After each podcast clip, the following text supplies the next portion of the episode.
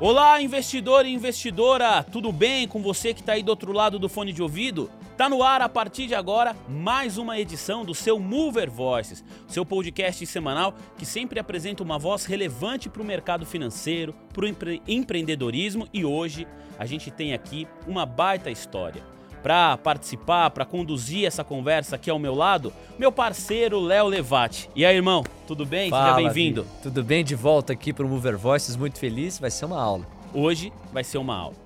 A favela de Paraisópolis, em São Paulo, tem hoje cerca de 100 mil moradores. Um de seus personagens mais emblemáticos é o convidado do Mover Voices de hoje. Uma pessoa que enxergou o potencial onde a maioria dos olhos via problemas Alguém que foi além dos ideais para realizações concretas, tijolo a tijolo, projeto a projeto, captação a captação. Como diz a canção É Cacheado de Martinho da Vila, meu passado da novela, meu futuro da enredo. A gente conversa a partir de agora com Gilson Rodrigues, coordenador nacional do G10 Favelas. Gilson, muito obrigado por você estar aqui com a gente. Seja bem-vindo.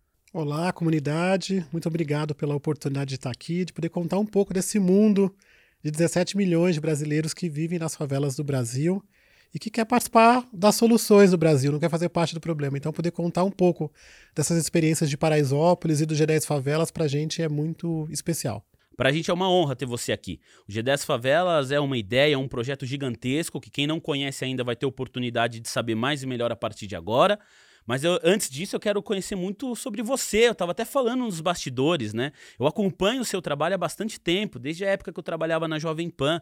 Mas sobre você, sempre achei difícil encontrar informações. Tanto é que você me contou agora nos bastidores que você é paulistano de coração, mas você nasceu na Bahia. É, eu sou e baiano. É baiano de coração também, né? Sou baiano de coração e de alma, de uma cidadezinha chamada Itambé, que fica próximo à Vitória da Conquista. E minha família toda é de lá, minha raiz está lá.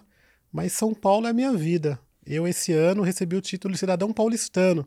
Então agora sou oficialmente de São Paulo, mas muito feliz porque São Paulo me abraçou, abraçou minha família, abraçou tantos nordestinos que ajudaram a construir essa capital nordestina. É isso que São Paulo representa. A gente faz parte dessa história, dessa construção. E eu fico muito feliz em ser um baiano em São Paulo, ajudando outros nordestinos a darem certo. E quando você veio para cá, faz quanto tempo que você está aqui? Eu cheguei em São Paulo, já direto para Paraisópolis, quando a eh, minha avó faleceu na Bahia, quando eu tinha cinco anos. A minha família já estava em Paraisópolis, nós estamos há 70 anos por aqui. E a minha mãe estava aqui. Minha mãe era uma mulher surda muda, que teve 14 filhos. E aí, ao longo dessa trajetória, a, a, deficiência auditiva dela, por vezes, se confundia com a deficiência mental. As pessoas achavam que a mudinha e a doidinha era tudo muito parecido. Mas sempre numa família muito carente, vivendo em cima do córrego. E a minha família, quando a minha mãe engravidava, logo dava um jeito de entregar essas crianças para outras famílias poderem criar, porque não tínhamos condição. Minha mãe nunca deu nenhum filho, mas ela voltava do hospital e as crianças já não estavam mais lá. E eu e um outro irmão acabamos ficando junto com essa família original, os demais não. E fomos criados até os nove anos. E quando minha mãe faleceu, foi uma situação muito mais complicada, muito mais complexa. Porque é, viver numa favela como Paraisópolis, com tantas dificuldades, sendo filho da mudinha do Paraisópolis, era para as pessoas uma predestinação para dar errado. Então as pessoas olhavam para mim e falavam: esse menino não vai dar certo, manda embora para Bahia esse menino vai virar o traficante de Paraisópolis. Porque eu sempre fui um menino assim já falante, eu já era mais esperto, né? Eu tinha tem uma outra tia minha que é deficiente auditiva também que não falava, então as crianças todas da casa ficavam com essas duas tias. A minha mãe surda muda e a outra tia também não falava. Então no grupo das crianças eu falava, numa casa que todo mundo ficava em silêncio. Então, lá na Bahia tem um ditado assim: vigia com esse menino. Então era o que eu sempre ouvi: vigia com, vigia com Gilson, vigia com Gilson e tal. E eu realmente era um menino solto na favela. E que as pessoas olhavam para mim de maneira muito marginal, muito violenta. E eu até faço um paralelo para quem está nos ouvindo, porque esse menino, como eu, numa família rica, esse menino provavelmente vai ser visto como criativo da família futuro CEO da empresa, presidente da república. E esses meninos como eu, mais espertos na favela, eu já visto como um bandidinho, violento, trombadinha, marginal. Se o menino da favela vai pro farol vender bala, ele é, olha, toma cuidado. Se o menino numa família rica, num dia de festa, vender bala na família, ele é o criativo, empreendedor. Então, olha só o que nós fazemos com as nossas crianças desde cedo. Então, eu desde cedo, até meus 14 anos, eu me lembro das pessoas falando para tomar cuidado comigo, para vigiar comigo, que eu provavelmente daria errado na vida. Então, eu fui tentando e tento até hoje virar gente todos os dias para dar orgulho à minha mãe, para dar orgulho à minha família, para honrar a minha comunidade e que meus filhos possam ter alguém para se espelhar. Na minha época, quando eu tinha nove anos e depois quando a minha mãe faleceu, eu tentando dar certo e achando que não, deve, não, não seria predestinado, não queria ser herdeiro de uma coisa ruim, eu procurava boas referências, pessoas para eu olhar, falar quem é que está dando certo por aqui. E a referência de sucesso era sempre o violento, o bandido. Eu via ele tinha carro, ele tinha é, é, prazeres, ele tinha joias, era aquela ostentação, né? Como se vê. E eu não vi uma pessoa saudável é, prosperando, ou não conseguia enxergar. E não acho que é porque não tinha, porque as nossas histórias não eram contadas. As histórias dos, de, da favela têm sido contadas pelo olhar violento, marginal, é o que aparece na televisão. Mas com certeza já tinha outros Gilson, já tinha outras pessoas dando certo ali, e que a ausência dessas histórias afetou muito uma geração de pessoas que talvez, numa dificuldade como eu, sem pai, sem mãe, pudesse olhar e falar: nossa, eu tenho salvação, eu tenho chance.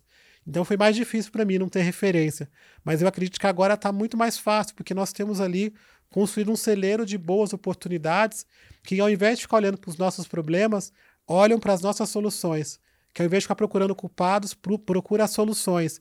E que também não acha que existe um grande salvador na pátria, no Brasil, eu, eu, tenho, já viajei 15 países, mas eu vejo mais isso no Brasil, de que a gente fica sempre procurando um salvador da pátria. Por vezes ele é o presidente da república, por vezes ele é o presidente da empresa, por vezes é o pai e a mãe. E o que nós falamos é que nós somos CEOs de nós mesmos. Nós podemos transformar a nossa vida, somos nós que decidimos onde quer chegar e que não, ter, não devemos colocar a responsabilidade que é nossa sobre os outros. E a partir dessa consciência de que somos nós, nós podemos ter o poder de transformar a nossa vida. Então, o que nos, nos sintonizou, o que me sintonizou, foi sempre o desejo de prosperar, de ficar rico e falar que podia ficar rico, porque a gente aprende desde cedo que o dinheiro é sujo, de que você ficar rico na favela ou, ou você ficar rico no Brasil está roubando alguém, ou você é corrupto. E eu falo, gente, mas como é que, como é que pode? Só, pode, só dá para enricar assim? Só dá para melhorar dá de vida fazendo coisa, a, errada. fazendo coisa errada? E a gente viu que não é assim. De que a gente é falado isso pra gente porque talvez seja um potencial é, represado e que talvez as pessoas não querem criar uma situação de competição ou qualquer coisa do tipo, porque quando você olha para a favela, 40% sonha em empreender. E aí falta oportunidade de crédito, falta oportunidade de acesso, a gente é bloqueado, a gente é, é uma loucura como tiram as oportunidades da favela. E eu falei, não, vamos quebrar essas barreiras, temos que criar alternativas, criar é, bons exemplos. Então, isso foi me mobilizando, porque é, a orientação que eu tinha era: se alguém perguntar onde você mora, fala que você mora no Morumbi.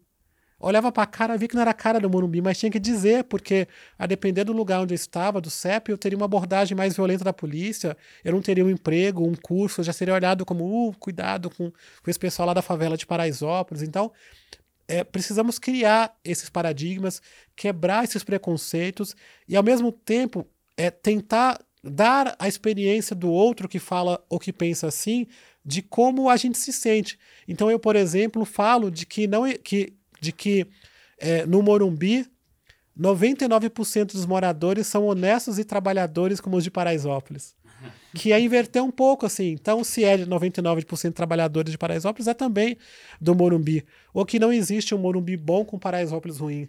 Tentando provocar de que somos todos uma comunidade e que devemos trabalhar para que essa situação melhore, né? Que nós estamos não, não é bom que sejamos divididos, que a gente seja separado por muros e que a gente fale com naturalidade, naturalidade sobre um alfaville e um alfavela. Então, aí quebrando esses preconceitos, sem ficar apontando, sem dizer é, é, do rico ou do pobre, essa, essa briga de classes não nos interessa. Nos interessa fazer o Brasil crescer, prosperar, se desenvolver e que todo mundo possa ter oportunidades. É só a primeira resposta, vocês vão ver tudo o que o Gilson já fez e o que ele deve fazer. Foi por isso que, que eu escolhi essa frase aqui do Martinho da Vila, né? O meu passado da novela, o meu futuro da enredo. A gente vai falar muito de futuro aqui, Léo. É, desse enredo todo que tá para ser erguido diante de tanta coisa que você já edificou. Mas eu queria me ater a como a cidade de São Paulo recebeu vocês e qual foi, qual você considera, Gilson, a primeira grande oportunidade que fez você construir a visão de mundo que você acabou de nos apresentar. Porque você passeia por vários valores e princípios, isso não é da noite para o dia.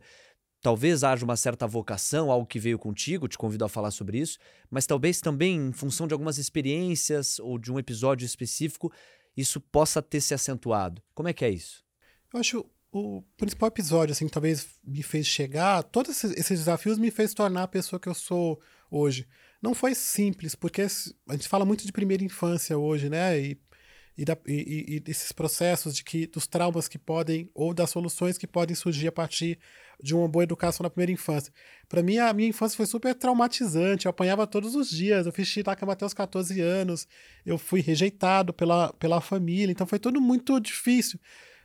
E às vezes eu até fico tentando achar uma, uma justificativa, ou tentando usar essa justificativa de dizer assim, de que se eu não tivesse passado por isso, talvez eu, tira, eu teria dado errado. Então também olho por esse lado como um, um ponto é, positivo, e também olhando que existe uma questão cultural da minha família, assim, então minha família eu amo demais minha família, eu sou hoje referência e a família pode contar comigo e tal, mas o que me mobilizou foi um sentimento de vingança, porque eu nessa condição de, de ser rejeitado, eu não tinha lugar para dormir, eu chegava na casa de um tio na hora do almoço e comia, e na hora da janta eu chegava, comia e dormia. Até que uma tia minha montou um bar e eu dormi embaixo da mesa de sinuca do bar dela durante dois, três anos. Isso em Paraisópolis. Isso já em, Para... Isso em Paraisópolis. Então foi, foi um desafio muito grande e a família falava: manda esse menino embora, manda embora. E um dia, depois de uma surra, a minha tia Loura, ela me deu uma surra e me colocou o dia inteiro para secar um lençol de xixi no sopro. Eu soprava para eu soprar todo, até secar, depois de uma surra. E aí eu decidi fugir. Falei, eu vou, vou, vou embora, vou, vou embora, a família não me quer, vou e eu tinha um pouco desacreditado da vida, eu achei que realmente eu ia dar errado, então eu tinha soltado, né? Eu tinha jogado a toalha naquele, naquele momento. E depois de três dias perambulando ali pelas ruas do Morumbi, tem uma região ali, três lagoas que chamam, tinha umas lagoas mesmo ali na, na numa praça chamada Moacir Nicodemos, eu decidi voltar, e mais voltar para me vingar. E a vingança seria: vou trabalhar, vou estudar e vou mostrar que o filho da muda vai virar gente porque essa expressão não vai virar gente, é uma, é uma expressão muito presente na minha, na minha vida. E quando eu voltei, eu percebi que a família nem tinha notado a minha ausência. As pessoas não perguntavam eu estava, então nem sabia que eu tinha fugido. E aí eu falei, caramba, eu realmente estou sozinho e eu preciso construir uma história diferente para ajudar essas outros tantos filhos da muda que se sentem coitadinhos, porque eu me sentia coitadinho, pobrinho, me sentia um lixo, né? E decidi em diante, eu falei, não, eu preciso é, ser alternativa, eu preciso construir alguma coisa. Então, naquele momento, eu não tinha noção da favela Paraisópolis, é, nem de Brasil, nem de mundo. Eu sabia que tinha que falar que morava no Morumbi. Só isso que eu sabia. Então aí eu fui começando a ter percepção do que era a minha realidade, de fato, de como é que eu poderia mudar essa minha realidade. E a primeira coisa que eu, que eu percebi é que eu tinha que mudar o olhar sobre mim mesmo. Então aquele filho da muda, aquele pobrinho, coitadinho da Bahia, morando em cima do córrego, tinha que se reinventar, tinha que ser uma outra pessoa. Ele tinha que mudar. E foi a partir dessa, desse, desse processo de mudança que eu fui trabalhar, eu fui estudar, eu fui para a escola, eu comecei a participar de projetos é, sociais que me ajudaram muito nesse processo. Então, tem um projeto que foi um projeto que me salvou concretamente, que é um projeto do Dr. Jaime Garfinkel, da Porto Seguro, Seguros, que era um projeto é, parceria empresa-escola. Então, eu fui para essa escola, a minha escola é Teovina, e lá virei instrutor de informática, virei presidente do Grêmio, e aí comecei a lidar com os problemas da escola. Porque eu não, eu não queria melhorar a comunidade, eu queria melhorar a minha escola, porque se a educação fosse boa, eu transformava a minha vida. Então, era esse, esse barulho sobre educação ser boa já era antigo, né? Então, quando, quando eu fui percebendo isso, montamos o Grêmio, e em determinado momento esse trabalho começou a atingir a escola, a, a, comunidade. Porque nós montamos a rádio da escola, o jornal da escola, tinha comunidade de teatro, a sala de informática, a biblioteca. Tudo isso foi incentivado a partir dessa, dessa parceria e a comunidade começou a me enxergar. Então a favela Paraisópolis começou a olhar e falar: caramba, tem um moleque ali, ou um grupo de moleques que está fazendo uma revolução na escola. Começou, a escola começou a ficar legal. E foi tão legal que nós começamos, a partir do Grêmio da minha escola, do Eteovina, criamos outros cinco Grêmios. e virou um grupo de moleques muito metidos, querendo transformar o mundo e, e, transformar a comunidade. E aí nós falamos que temos que começar a falar que a gente mora na favela Paraisópolis. Não podemos falar que moramos no Morumbi. Temos que construir uma nova Paraisópolis. E foi daí que a gente falou: não, temos que nos assumir enquanto favela, que nós temos problemas aqui e que nós precisamos é, aproveitar esses problemas para transformar a nossa vida, mobilizar toda a sociedade. Então a gente vai, pra, vai olhar um pouco para o nosso entorno. Então o Morumbi já foi um dos bairros mais ricos do Brasil. Os índices de desenvolvimento do, do Morumbi são incríveis comparados ao de Paraisópolis. E ali sempre moraram juízes, atores, cantores, muita gente famosa, e a gente começou a identificar essas pessoas. Então, uma das primeiras pessoas que identificamos, por exemplo, foi a Maria Braga e o Chico Pinheiro. Elas fomos literalmente bater na porta deles e falar: ajuda a gente, nós queremos Sério? transformar Vocês descobriram num onde bairro. eles moravam? Descobrimos onde eles moravam e fomos na casa deles. E eles nos receberam e nos apadrinharam em diversas iniciativas, abriram um caminho. Outros, Milton Jung, Fátima Bernardes e William Bonner moravam ali na Giovanni Gronk, a Sônia Bride. Então, todas essas figuras todas eram figuras é, é, em que os, os moradores de Paraisópolis trabalhavam nas casas deles. Né? Então tinha coisa que a gente, por exemplo, descobriu que, por exemplo, tinha ah, na época um governador, a babá, de, a babá de um dos netos dele era de Paraisópolis, e a gente sabia qual era a escola, então a gente fazia reunião com a babá presente para ela contar depois pro patrão. Então tem toda essa, essa, essa essas, essas notícias acabam indo para casa e para as mesas e para os cafés. Então a gente percebeu essa força Você era de quase um mobilização. ministro da Casa Civil ah, É, na adolescência. Eu ajudava a Tipo, influenciar um pouco esse processo todo. Ô, Gilson. Então, às vezes, a gente até contava umas histórias assim, vamos fazer manifestação para dar uma assustada, assim, para poder chegar à solução. Então, a gente aproveitou muito o potencial do, do, do Morumbi é, numa situação em que a gente não queria disputar e não queria apontar culpados. O Morumbi é isso, e Paraisópolis é aquilo e tal, mas falávamos, não existe um Morumbi bom com Paraisópolis ruim, e começamos a trazer a sociedade do Morumbi para ajudar Paraisópolis. Gilson, todo o seu relato, é ou não é, Vini? Sugere pra gente que é uma coisa muito mais de, de força individual que vai aglutinando, trazendo outras pessoas em prol de um projeto e de uma busca de transformação, do que, digamos, algo institucional que veio de fora da favela para dentro da favela. É o meu gancho para te perguntar, qual que é a presença do Estado? Como é que você percebia o Estado em Paraisópolis? É, esse movimento é um movimento muito dos, dos moradores, né? Nós acreditamos que as grandes transformações que vão acontecer na sua rua são os moradores da sua rua que vão fazer. E que nós podemos ter intervenções externas e apoios, mas se não der força efetivamente, o protagonismo para quem é do local, isso passa, porque depois você vai embora. Eu estou aqui hoje no estúdio, daqui a poucos, poucos minutos eu já não estarei mais aqui. Eu posso ter contribuído com alguma coisa, mas quem vão ficar são vocês. Então nós sempre acre- acreditamos nisso. E o Estado, ele sempre foi um Estado é, é, semipresente, podemos dizer, para não dizer ausente, porque efetivamente o Estado hoje tem escolas dentro de Paraisópolis, isso é Estado, tem postos de saúde, mas se o Estado não quisesse que tivesse favela, ou que não existisse a favela Paraisópolis, por exemplo, ele já tinha resolvido. Paraisópolis completa agora, em setembro, 101 anos. Então, em 101 anos, nenhum governo, nenhum prefeito, nenhum governador, presidente conseguiu resolver é, o problema das favelas ou da favela de Paraisópolis, seria um certificado de incompetência. Então, existe um movimento de permanência de, dessa população deste jeito, marginalizada, violenta. Existem é, é, é, poderes que lucram com isso. Né? Seja eleitoralmente, seja com a violência. Então, não há interesse em resolver o problema das favelas do Brasil, porque o Brasil por mais que a gente esteja numa situação de crise, entre aspas, o Brasil é um país rico. O Brasil é rico em água, é rico em petróleo, é rico em minério, é rico em. em, em, em, né, tem Amazônia, é rico em povo. O povo do Brasil é um povo é, criativo. Então, é, já teria resolvido se quisesse de fato. Não, não existe uma política clara para resolver. Existem períodos eleitorais que se promete muita coisa e que nada acontece. Você sabe que no G10 nós temos uma política de combate à modelagem, que é a palavra do momento, modelar, modelar. E a gente fala assim, como a gente tem muita visita, gente que vai lá querer modelar alguma coisa pra gente, a gente sempre fala assim, que modela, modela, modela, modela, não entrega, não entrega nada. Então tem que entregar, então faz a, o, a, o, combate à modelagem. Então, é, é, é, a gente tem muita pressa em fazer. Eu não quero viver uma experiência para daqui 50 anos, mesmo daqui 10 anos, que parece muito pouco. Eu quero viver agora, eu tenho dois filhos, eu quero viver com eles. Eu quero poder transformar alguma coisa para já, para amanhã, para depois, para viver essa experiência. Então, nós é, é, é, é, temos muito pressa em fazer acontecer, o Estado é lento.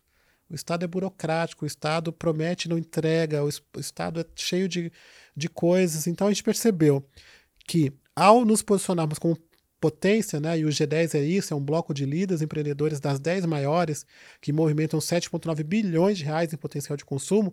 Então, ao se organizar nesse formato, a gente é, percebe que nós conseguimos atrair investimento empresas que antes a gente tinha que olhar de longe. E que essas empresas, ao estarem nos nossos territórios, elas geram emprego, desenvolvimento, trabalho, renda, transformam o ambiente. E aí, desta maneira, em um médio longo prazo, a gente consegue efetivamente é, transformar a favela no bairro. Então é essa nossa, nossa estratégia é essa, é transformar a favela no bairro, trazendo investimento e o morador percebendo que o menos com menos com menos com menos com menos é mais. Porque, e esse mais representa 180 bilhões de reais. Então, quem não está investindo na favela hoje está perdendo dinheiro. Ô Gilson, eu quero justamente entender esse movimento, né? Como que você sai do coordenador ali, do presidente de, de Grêmio Estudantil, para se tornar o presidente, o coordenador nacional desse, dessa potência que é o G10 Favelas. Você já contou aqui para nossa audiência, é um grupo que reúne as 10 maiores favelas do país. Como que foi essa trajetória?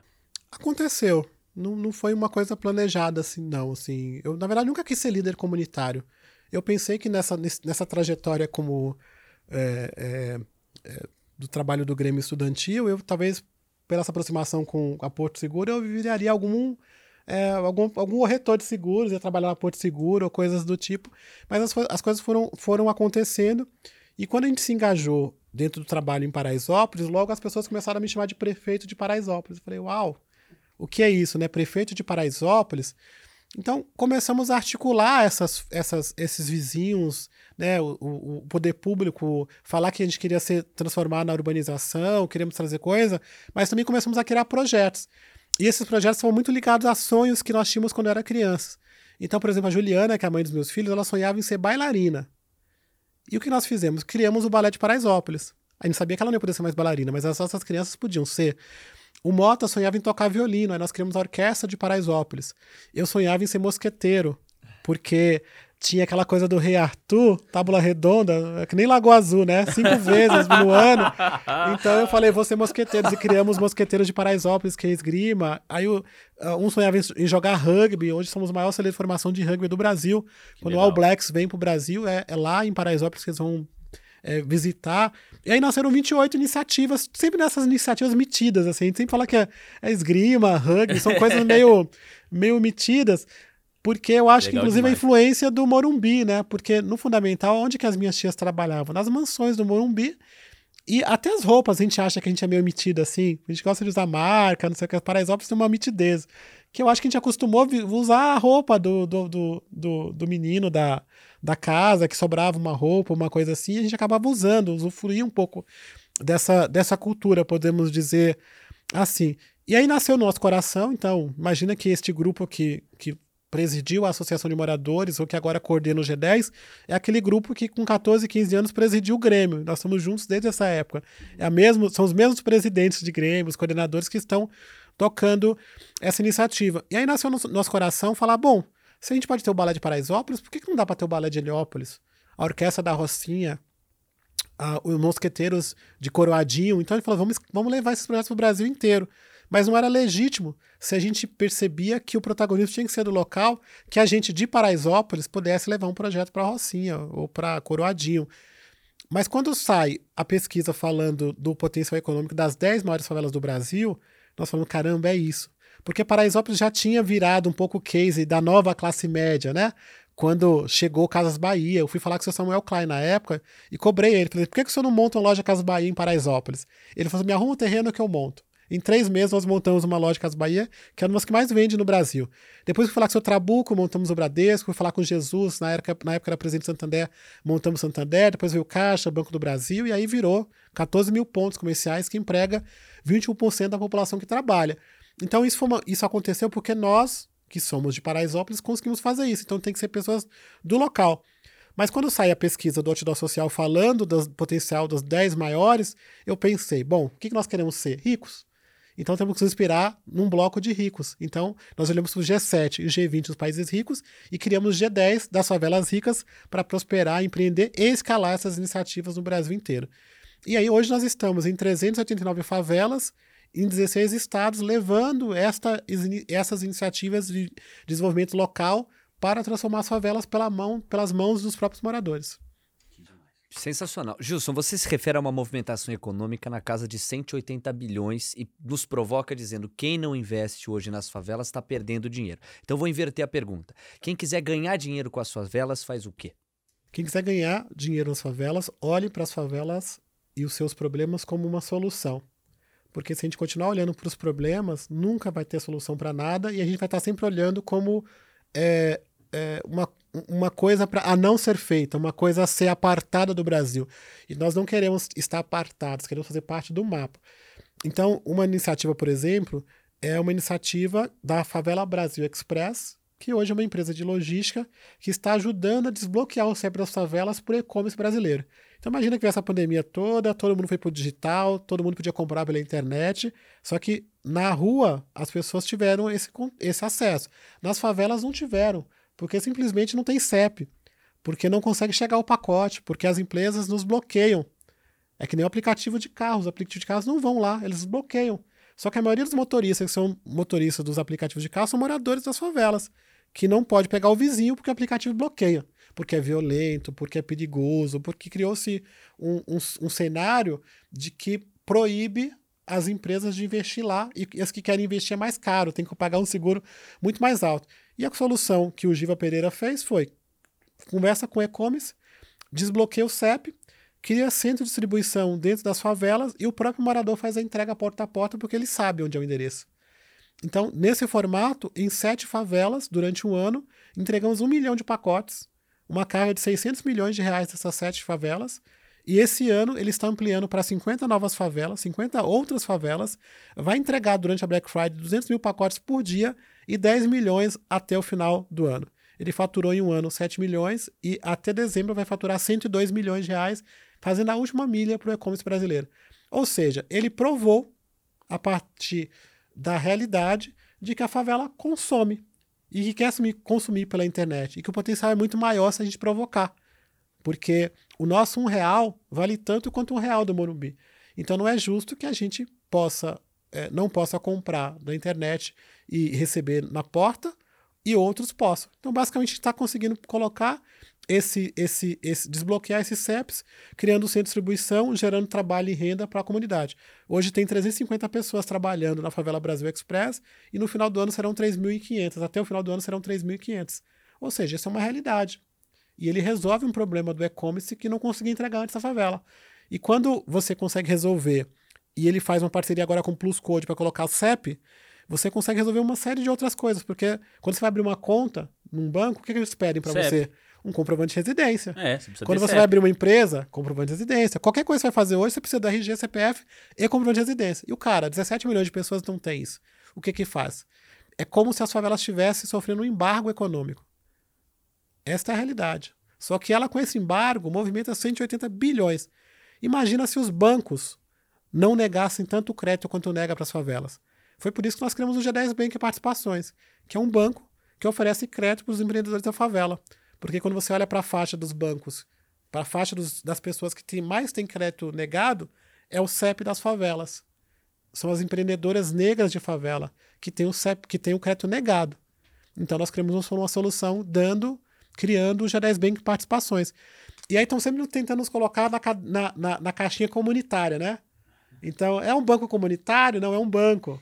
É uma empresa de logística comunitária? Não, é uma empresa é uma de logística. logística. Então, a gente está sempre mostrando o seguinte: existe um mundo aqui que nós não queremos estar dentro da nossa própria bolha. Né? Nós queremos criar soluções que se espalham para outros lugares e para outras oportunidades e que aproximam pessoas ao invés de, de, de, separar por muros, mesmo que sejam esses muros invisíveis que a gente vê todos os dias e que as pessoas insistem em negar. Ó, você já falou do banco, tem várias outras iniciativas. Vamos começar a, a, entender mais e melhor, né? Porque eu acho que foi muito legal entender essa trajetória, esse percurso. Todo mundo que está acompanhando, tenho certeza que está maravilhado, maravilhada com, com a história do, do Gilson.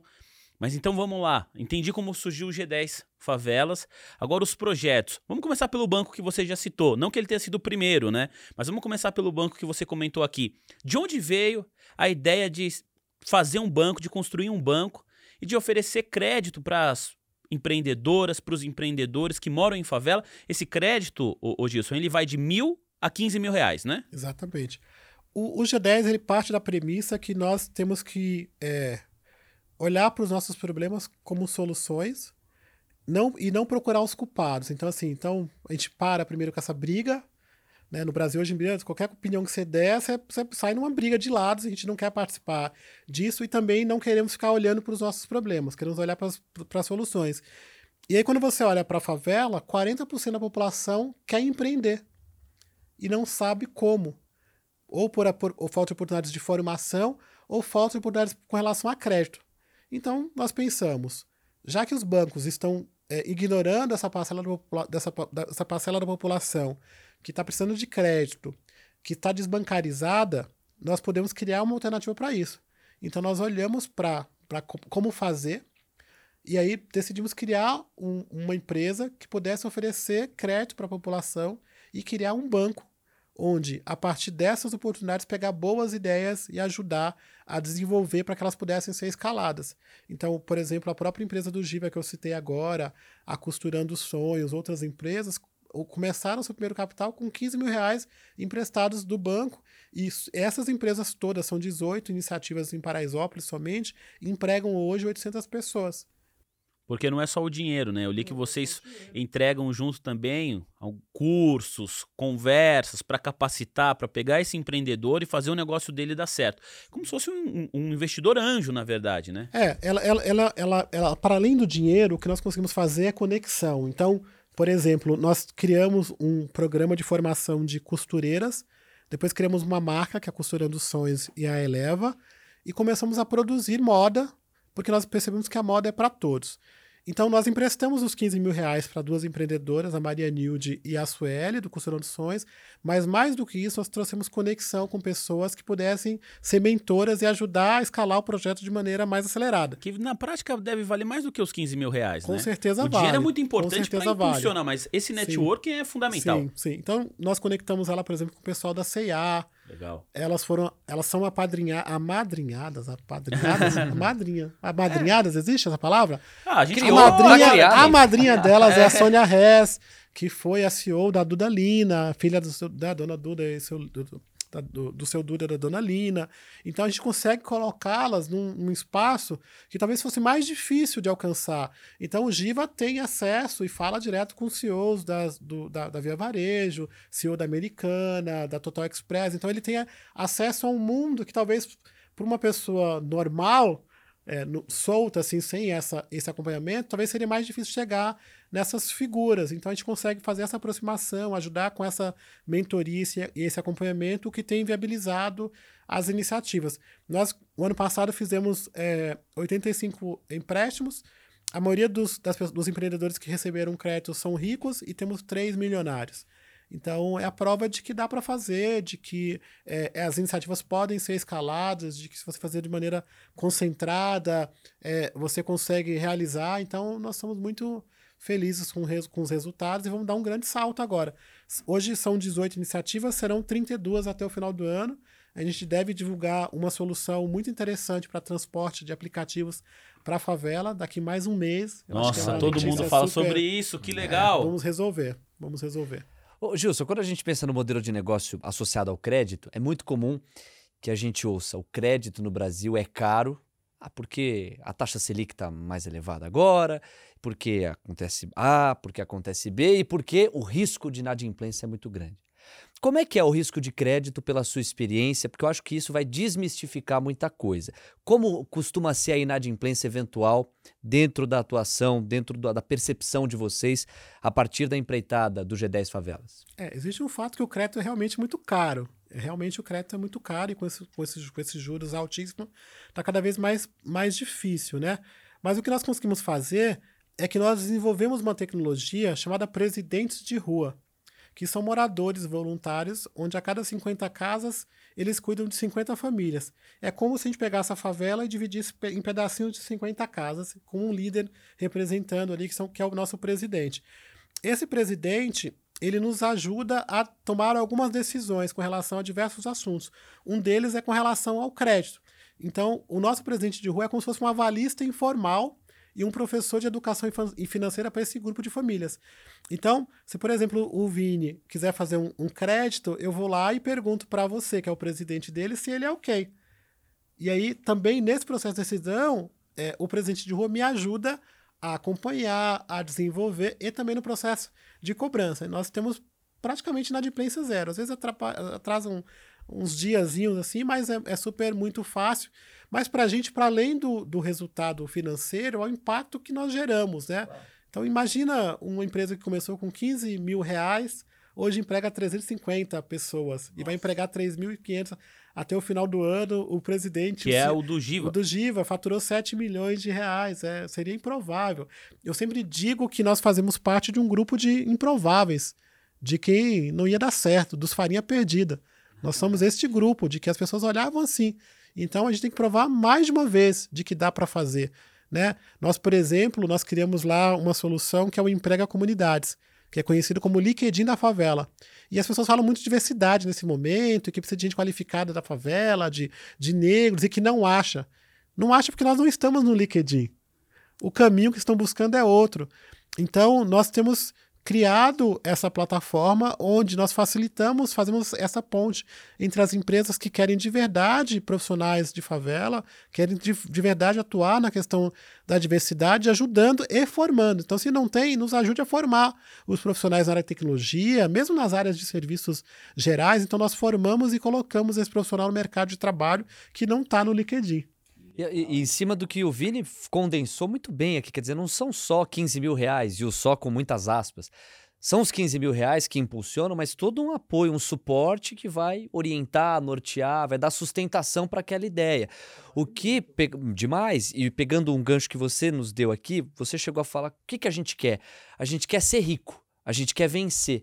Isso pode dar brecha para uma leitura mais materialista, que de um lado é bastante legítimo, quem não quer prosperar, mas fica muito claro pelo desenho do G10 Favelas que não se circunscreve a isso. É uma prosperidade, mas também assentada em modelo de negócio, sustentação, economia criativa. Sustentável. Nós trabalhamos lá com, com um equilíbrio de John Nash, que é um matemático, onde nós é, aplicamos dizendo que se todo mundo se ajuda, todo mundo ganha. Então, todas as iniciativas, por exemplo, compram umas das outras. Então, por exemplo, nós temos o, os supermercados Brasileiríssimo, que pretende ser o pão de açúcar da favela. Então, é uma rede de supermercados para a favela. E quem faz a entrega? O Favela Brasil Express. O Monge Maria compra do supermercado Brasileiríssimo. Quem faz os uniformes das empresas é o Costurando Sonhos. Então, um parceiro, por exemplo, está o parceiro Americanas, que tem um programa hoje chamado Americanas na Favela. Ele atua de diversas formas. Então, ele faz, ajuda a fazer na última milha, mas ele também contrata os uniformes da empresa através do Costurando Sonhos, faz formação de, de, de várias áreas através do Emprega Comunidades. Então, assim, é, é, é, é, a gente não fica disputando. Então, chega lá. Uh, o Vinícius e a gente fala, Vinícius é meu, né? Então esse parceiro é meu, eu sou dono dessa empresa. Não, é como é que a gente consegue olhar para o conjunto das iniciativas e parcerias e possibilidades dessa empresa e todo mundo fala, bom, eu tenho essa solução, tenho essa todo mundo se ajuda. Não há uma acho, disputa, é um equilíbrio. Não, e eu acho, Gilson, que esse é o sentido mais amplo e talvez mais bonito do termo comunidade, que é você um ao lado do outro, de uma comunhão fazer com que todos cresçam ao mesmo tempo, de modo que ninguém perca. Quando a gente fala que o mercado tem espaço para todos, acho que é nesse sentido também, não é? Exatamente. Esta é uma, uma realidade e que assim, o mercado é gigantesco e que não precisamos é, um, um dominar o outro, um, um, um para cima do outro, essa disputa voraz em que é, é, faria pouco minha opinião primeiro. Se todo mundo colaborar, todo mundo vai crescer. Então a gente conseguiu perceber isso. A própria é, é, é a própria potência da favela se estabelece com relação a isso. Então a gente está sempre sendo olhado como bolsões de pobreza. E aí, quando a gente fala que esse bolsão de pobreza concentrado representa alguns bilhões de reais, você fica rico. Então, é a forma como se olha para esta, esta, esse problema e para essa dificuldade. E a partir disso, fomos criando soluções, desenhando, modelando e entregando as soluções que precisamos para crescer e desenvolver. E à medida que a gente se desenvolve, é mais riqueza. Porque esses 350 pessoas que estavam desempregadas hoje têm emprego. Elas recebem esse dinheiro e compram na favela. Olha. E é mais dinheiro circulando, e assim consequentemente. Então, é uma, é uma economia que a gente tem estimulado e se provado. Porque, para além do, do, da sensação que a gente tinha, agora a gente tem dados. Inclusive, criamos uma empresa de pesquisa, chamada Favela Diz, que estamos atestando de fato o que nós já tínhamos sentido há algum tempo. De que queremos desenvolver negócio, de que temos dinheiro, de que temos é, é, é, oportunidades, de que a gente quer pensar com a nossa própria cabeça, de que eu não quero ser bando nem de esquerda nem de direita, eu quero ser livre.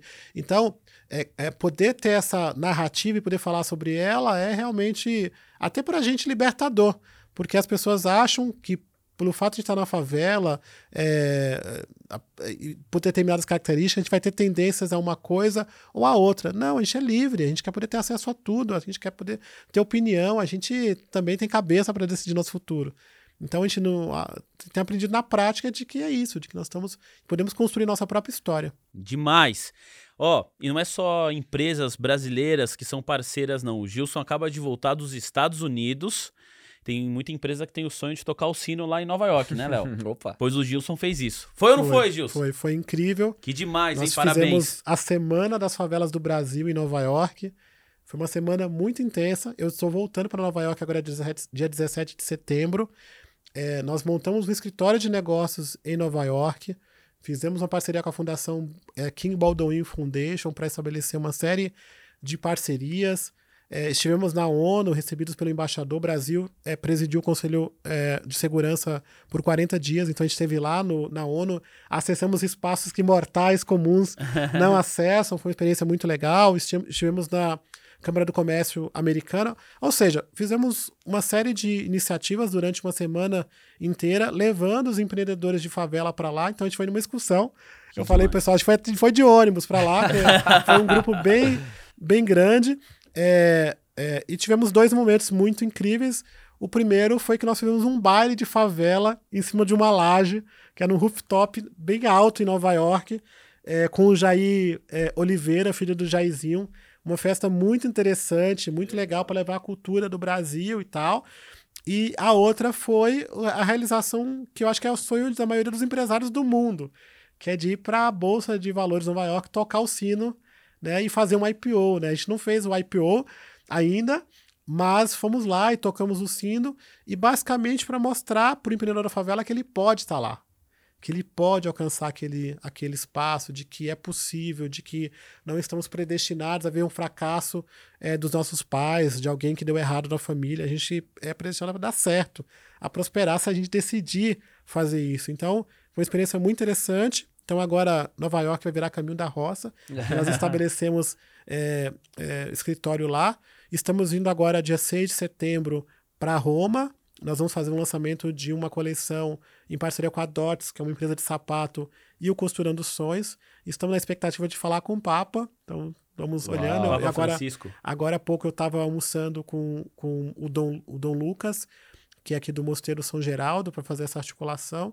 Então é isso, nós queremos estar tá com o Papa, tá com o Biden, tá com, é, com o Bolsonaro, tá com, com quem for necessário para falar dessa potência de, de favela, né? Tá com os presidentes, tá com onde tem é, força para poder nos é, alavancar e mostrar essa favela que quer crescer, quer se desenvolver. Eu não sou predestinado a dar errado. Nos enganaram esse tempo todo. E temos que contar as boas novas. Ô, Léo, eu achei linda a foto que tá o logo do G10 Favelas na hora de tocar o sino lá em Nova York, porque você olha, eu olhei e falei isso, meu, a sensação é essa, de fazer um IPO. Né? E, e, e parabéns, achei, achei sensacional, Léo. E vai chegar o IPO. É, é uma questão de, de quando. Você sabe que eu, eu, eu determinei que em até três anos nós faremos um IPO. Tá? Pode marcar esse dia Farão. de hoje aqui, que nós faremos um IPO na Bolsa de Nova York. E ah, né? De Nova York. De Nova York. Você sabe que eu vou denunciar aqui, né? Nós pedimos para para fazer, tocar o sino aqui na B3 e não autorizaram, gente. Não nos deixaram. Por quê? Por quê? Ah, burocracias, processos, é, dificuldades é, é, não, não nos permitiram. Aí nós fomos falar com, com a presidente lá de Nova York, com toda a diretoria lá, e nós acabamos conseguindo. Mas aqui no Brasil ainda não conseguimos, mas eu creio que faremos isso. Pois é, você, você atribui que... a burocracia.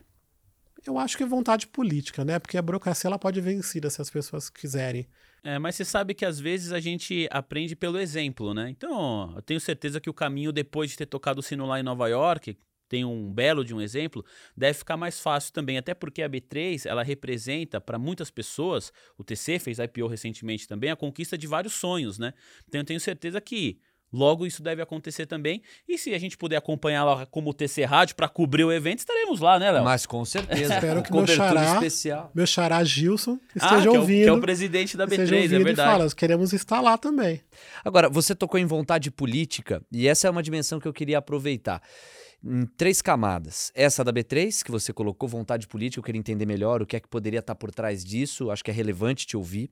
A segunda é uma camada no G10 Favelas. Você há pouco dava um exemplo de que existem presidentes da comunidade que ajudam vocês a entender melhor a realidade daquele bloco específico da favela. E a terceira, a camada política brasileira geral, porque a gente está vivendo um momento de é, corrida eleitoral, de eleições de 2022, em que é, pouco tem se debatido projeto, muito tem se debatido pessoa. Então eu queria te ouvir nessas três camadas.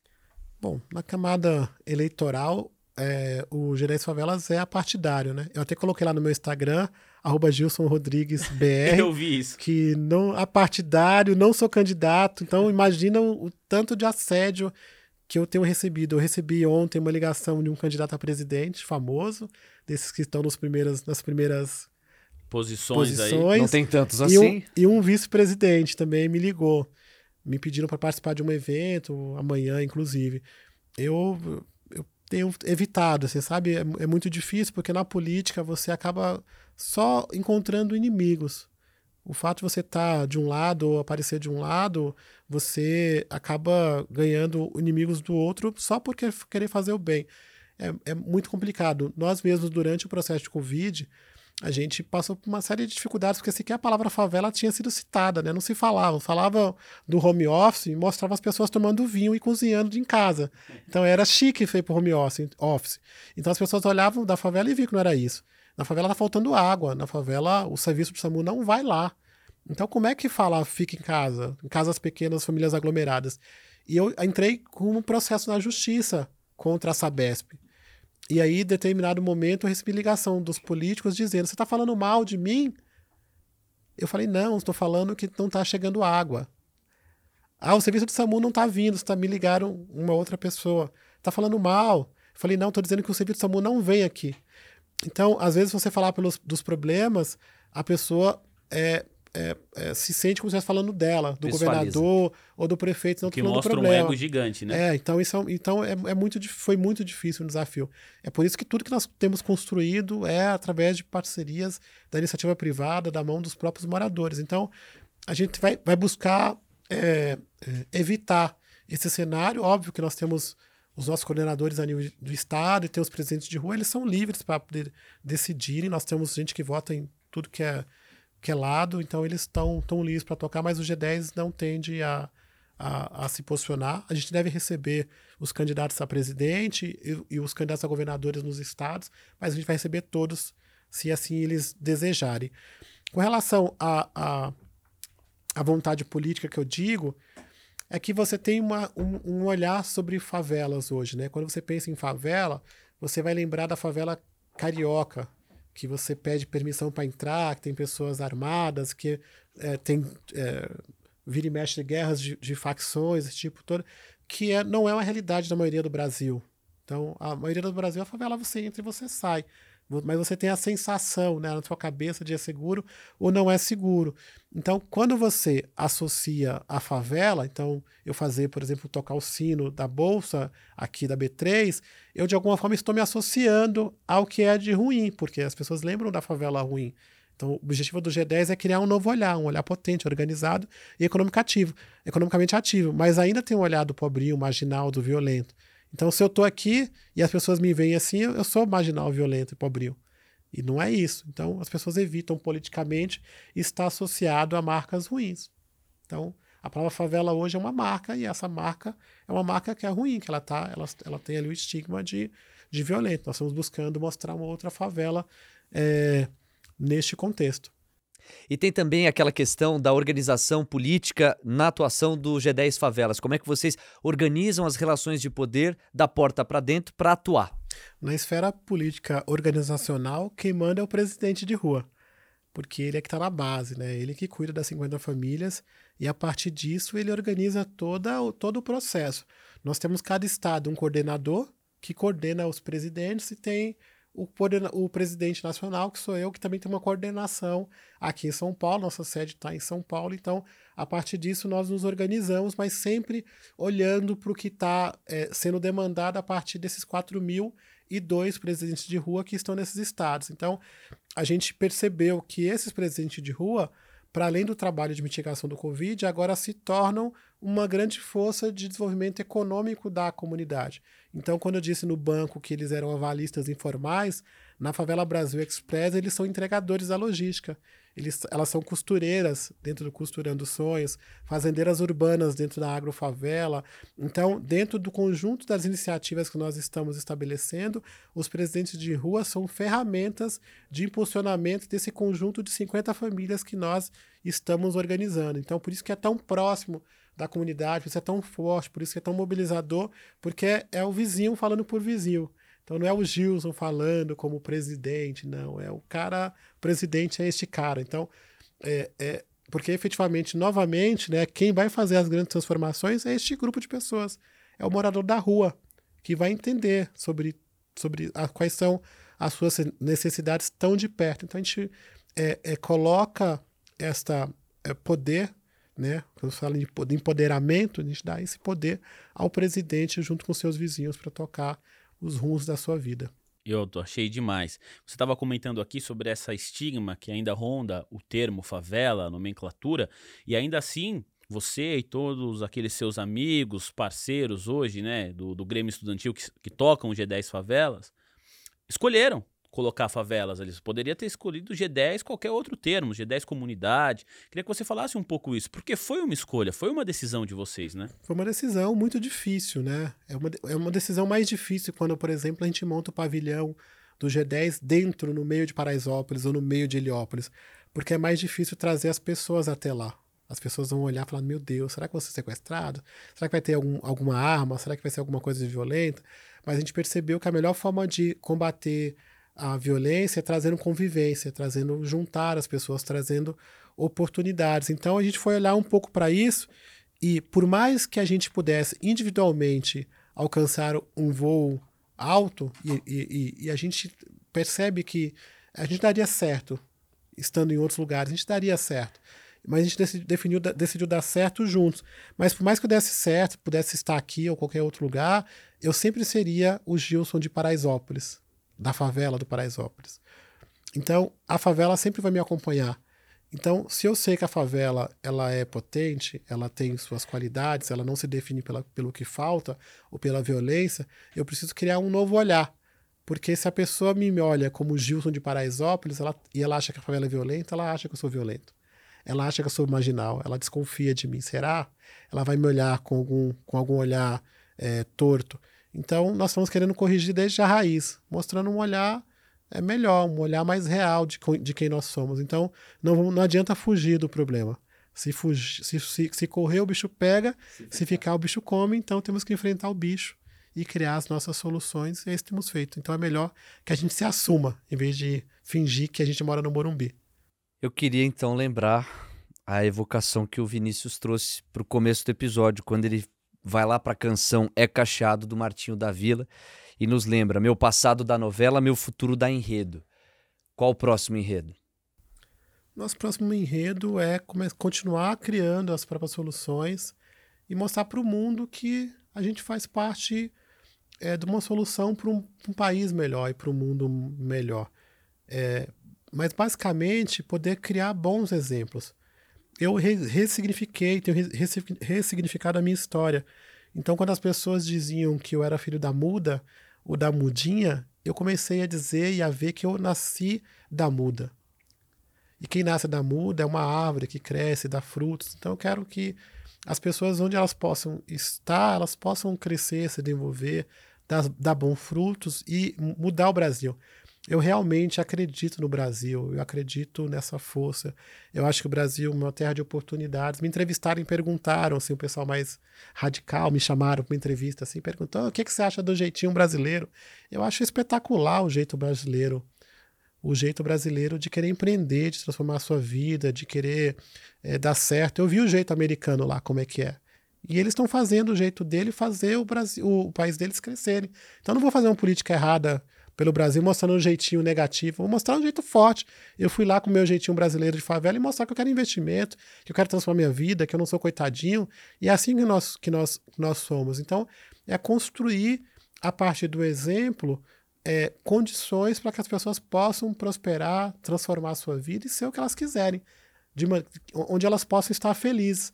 Às vezes a felicidade é, é, é, é, estar num programa de rádio, às vezes é ganhar um milhão, às vezes é morar numa casinha de sapê, depende, é muito, é muito, que a felicidade para você não é a mesma para mim. Tem gente muito feliz.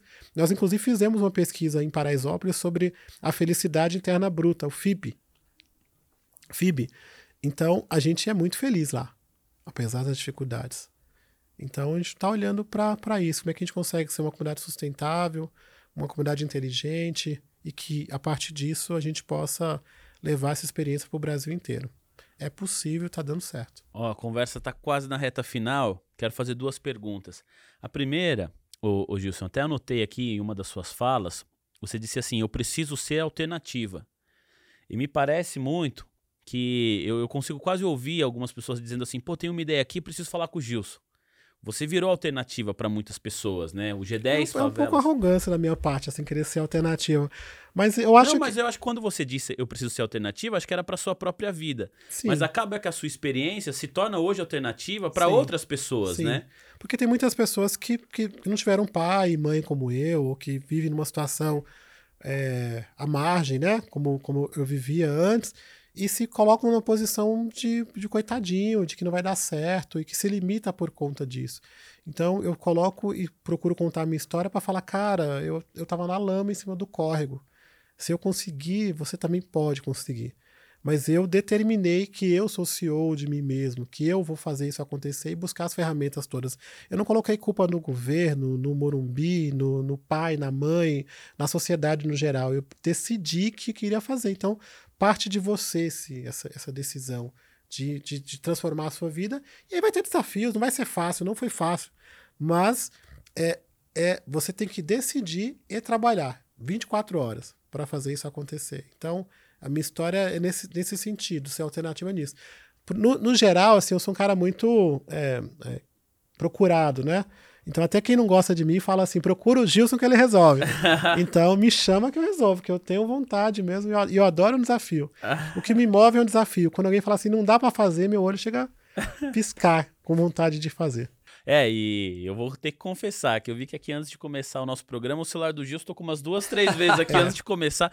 Não sei nem se você colocou no modo avião, mas antes da gente começar a gravação aqui, tava pipocando aí, viu, eu, Gilson? Eu recebo 7 mil mensagens por dia. 7 mil? De WhatsApp, só no WhatsApp. E, e pedir o contato dele não vai me... É, é, muito, é muito difícil, assim, mas eu, eu, eu, eu dou conta, eu vou falando e e uma hora eu vou respondendo e tal. até peço quem manda mensagem, manda de novo, sobe e uma hora vai chegando. Boa é. disso. Boa disso. E aí a minha segunda pergunta para a gente encerrar, eu, eu achei muito, muito bonita essa frase, né, de você ser alternativa, é a questão do IPO que você comentou.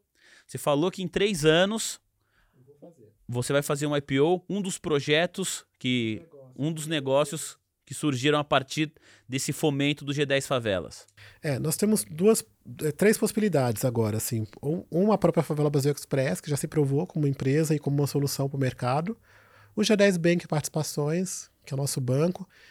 E talvez esta empresa que ainda não aconteceu ainda, que vamos lançar mês que vem, que é a empresa que vai criar uma solução para a questão do transporte dentro das favelas. Ela é muito forte, talvez uma das soluções mais interessantes vocês vão ouvir falar muito dessa iniciativa. Espero voltar aqui só para falar dela. E não é só em São Paulo. Brasil. Brasil. Brasil. Tudo que nós estamos fazendo é Brasil. Não tem nada só em Banco, São Paulo. Tudo Brasil. Bancos, a Favela Brasil Express está no Rio e em São Paulo. Nós vamos abrir operação essa semana é, no Distrito Federal e no Espírito Santo, então é Brasil, estamos pensando soluções para o Brasil. Então, é, tem uma burocracia com CVM, temos que contratar uma empresa que monta toda a documentação, então já estou olhando para isso. E, e, e, assim, se der. Três anos fazemos, mas se eu acelerar um pouquinho, dois e meio, já dá. Então, a gente vai é, pode, muito feliz Pode crer que vai acontecer. Pode crer. Pode crer que que é o que vai me motivar nesse, nesse próximo período, fazer isso acontecer. Cobriremos. Cobriremos. Estaremos aqui na TC Rádio para contar mais essa história. Olha, que papo espetacular que a gente teve nessa edição do Mover Voice. Quero começar os, os agradecimentos aqui por você, Léo. Muito obrigado pela honra agradeço. de ter a sua participação aqui. Foi demais, hein? Foi demais. Muito legal. Gilson, muito obrigado, muito sucesso. E pode ter certeza que a gente vai te acompanhar muito. Obrigado, Léo. Obrigado, Vini. Acho que o que eu tenho pregado aqui é que nós não queremos viver num Brasil dividido, separado por muros, em que a gente acha normal uma alfaville e uma alfavela, em que uma parte pode estar no home office, outra parte pode passar fome. Somos todos brasileiros, se a gente se unir, a gente é forte e potente o suficiente para que o Brasil cresça de maneira acelerada. Gilson Rodrigues, coordenador nacional do G10 Favelas. Eu citei Martinho da Vila e nem perguntei, você gosta de Martinho da Vila? Adoro Martinho da Vila, então, assim adoro assim Zeca Pagodinho, adoro Maria Bethânia, adoro é, Racionais, Se a gente tivesse... Mariene de Castro. Ó, pra gente terminar essa conversa aqui com uma frase, uma música que te marca. Qual? Qual não mexe comigo, que eu não ando só. Eu não ando só, de Maria Bethânia. Não mexe comigo. Aí, tá certo. Gilson, muito obrigado. Foi uma honra, viu? Obrigado. Ó, quero agradecer demais também você que tá aí do outro lado do fone de ouvido, que teve um privilégio, né, de acompanhar essa conversa até aqui. Muito obrigado, viu, investidor, investidora, você, empreendedor que tá acompanhando a gente aqui também. Muito feliz com a sua audiência. Para você que ficou com a gente durante toda essa conversa, eu peço o seu like, se inscreva aqui no nosso canal do YouTube também. Para você que tá nos ouvindo pelo Spotify, por gentileza, Copia aí o link, manda no seu grupo de WhatsApp para que todo mundo tenha acesso a esse essa entrevista, esse material que você acabou de ouvir, que você acabou de acompanhar. Na próxima quinta-feira, a gente está junto de novo. Muito obrigado, até a próxima. Valeu, pessoal!